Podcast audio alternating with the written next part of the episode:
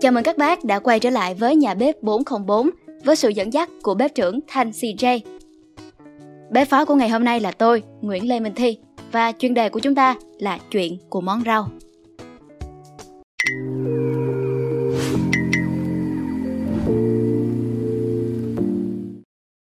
Nào, hôm nay chúng ta sẽ bỏ qua hết những chuyện giang hồ chính sự, tình cảm yêu đương, kinh tế thế giới, an ninh vũ trụ, bla bla. Quên hết chúng đi và bước vào bếp làm vài món ăn nào. Và xin chào, đây là Nhà bếp 404. Nhà bếp 404 là gì? Các bạn đừng nhầm lẫn sang Nhà bếp 101 nha.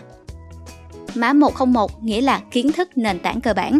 Nhưng ở đây thì không có gì cơ bản lắm. Nói theo ngôn ngữ của bài viết này thì đây chỉ là một rổ rau trộn thôi.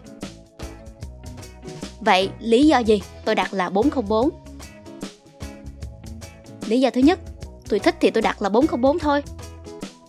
Lý do thứ hai, mã 404 là mã trả về khi không tìm thấy trang web hoặc bị mất kết nối internet. Như vậy, ở nhà bếp này bạn sẽ không có internet, không thể tra được Google hoặc tìm kiếm các thông tin, không thể xem người ta nấu, do công thức nấu hoặc là mấy việc tương tự. Tóm lại là ở cái nhà bếp 404 này, bạn sẽ được biết thêm một vài thứ hay ho mà các đầu bếp hiếm khi nào nói cho bạn biết.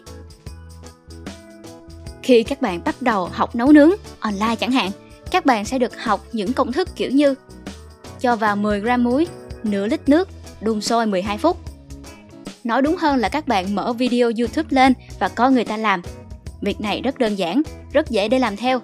Và bạn có thể lên mạng, vào Google là có. Nhưng một khi nhà bạn mất kết nối internet, bạn sẽ không thể nhớ được tất cả các công thức nấu nướng. Bạn sẽ phải cần tới nhà bếp 404. Và lúc đó, bạn cố nhớ lại các công thức. Bạn sẽ ghi nó xuống giấy. 15 gram muối. À mà khoan đã, tại sao không phải là 100 gram muối? Bạn hoàn toàn có thể trả lời câu hỏi này với nhiều năm kinh nghiệm sử dụng và hiểu biết về muối. 100 gram muối sẽ làm món ăn của bạn mặn chát. Đây chính là thời điểm nhà bếp 404 của nhà bạn phát huy công dụng của nó.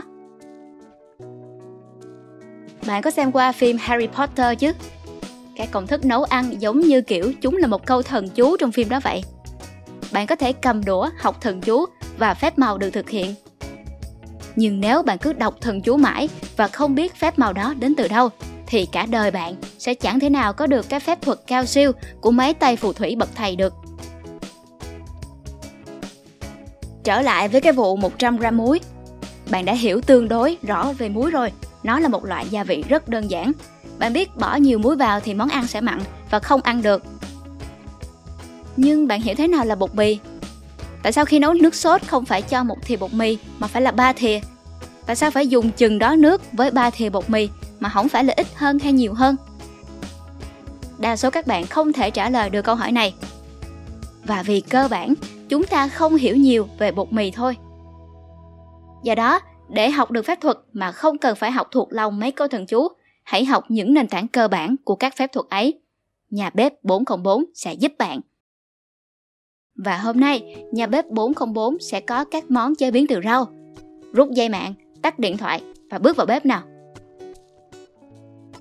Cho những ai đang thắc mắc, tôi có phải là một đầu bếp không? Không, tôi không phải là một đầu bếp. Dù bạn là ai thì chắc chắn bạn cũng từng nấu một thứ gì đó rồi đúng không? Câu chuyện món rau. Để nấu được một món từ rau cho chất lượng và cho đẹp mắt thì chúng ta phải hiểu biết về chúng và không hành hạ chúng trong khi nấu. Điều mà mọi người có lẽ muốn có nhất khi làm một món rau là làm cách nào để giữ cho nó có màu xanh thật đẹp khi bày ra dĩa. Có hai thứ tạo ra màu xanh của rau, đó là lớp không khí giữa các tế bào thực vật và diệp lục từ trong tế bào của rau. Khi nấu lên thì lớp không khí giữa các tế bào sẽ bị đẩy ra ngoài và thường rau sau khi nấu sẽ có màu xanh thẫm hơn ban đầu vì chúng mất đi lớp không khí ấy. Với rau trộn thì dầu giấm hoặc hỗn hợp chanh dầu sẽ len lỏi vào giữa các tế bào và nó cũng lấy đi lớp không khí ấy và việc trộn rau vẫn làm cho màu của rau có màu xanh thẫm hơn. Đây là việc khó tránh khỏi khi chế biến món rau vì chúng ta không xử lý được lớp không khí giữa các tế bào ấy. Ở trên, tôi đã nói rằng có hai thứ tạo ra màu xanh của rau. Lớp không khí là cái thứ nhất, cái thứ hai là chất diệp lục của tế bào thực vật. Chất diệp lục là một ester và nó có thể phản ứng như một chất chỉ thị màu, và màu xanh của nó chính là nhờ một nguyên tử magie cấu thành chất diệp lục. Khi tác dụng với axit, nó sẽ mất đi gốc magie 2+ và sẽ làm cho màu của chất diệp lục chuyển từ xanh qua vàng hoặc nâu. Trong quá trình nấu chín rau, một số tế bào sẽ bị vỡ ra, giải phóng nhiều loại axit hữu cơ. Các axit này sẽ nhanh chóng chiếm lấy vị trí của Mg2+ trong diệp lục và làm món rau của chúng ta ngả vàng hoặc có màu nâu xấu xí. Do vậy, để có một đĩa rau có màu xanh thật đẹp, hãy luộc chín nó thật nhanh trong một nồi nhiều nước và sôi mạnh hoặc hấp chín chúng. Nếu là món xào, hãy xào trên một ngọn lửa lớn và xào trên một cái chảo mỏng.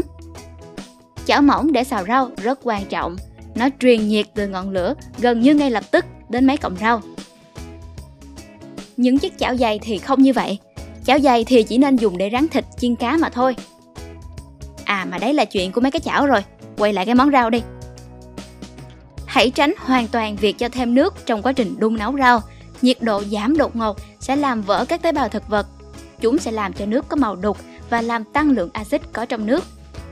Nhiệt độ tồn đọng sau khi món ăn nấu xong sẽ vẫn tiếp tục làm cho rau chín và làm màu của nó tiếp tục chuyển sang vàng.